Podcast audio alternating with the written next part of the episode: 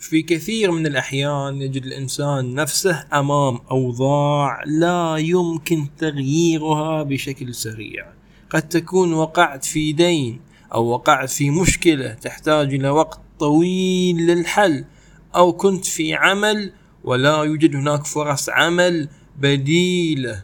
فالحل لا يكون بأخذ خطوات متعجلة وسريعة أو الحماسة دون تعقل بل أي مشكلة تواجهها فكر في الحل.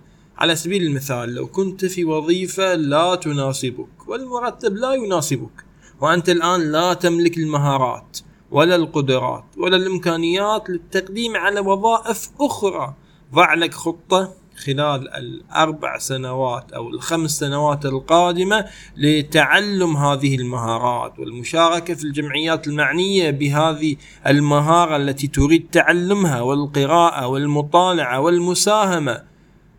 وضع لك خطة انتقال حتى يكون من السهل عليك الانتقال خلال السنة الخامسة.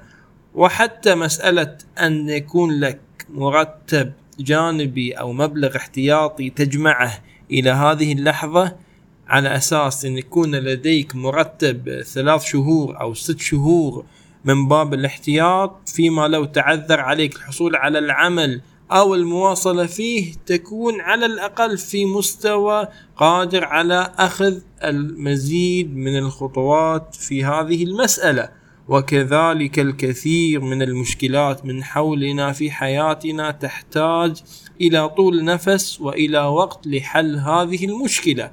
أنا أقول أن تحل المشكلة ولو بعد خمس سنوات خير من أن تستمر العشر عشرين سنة القادمة.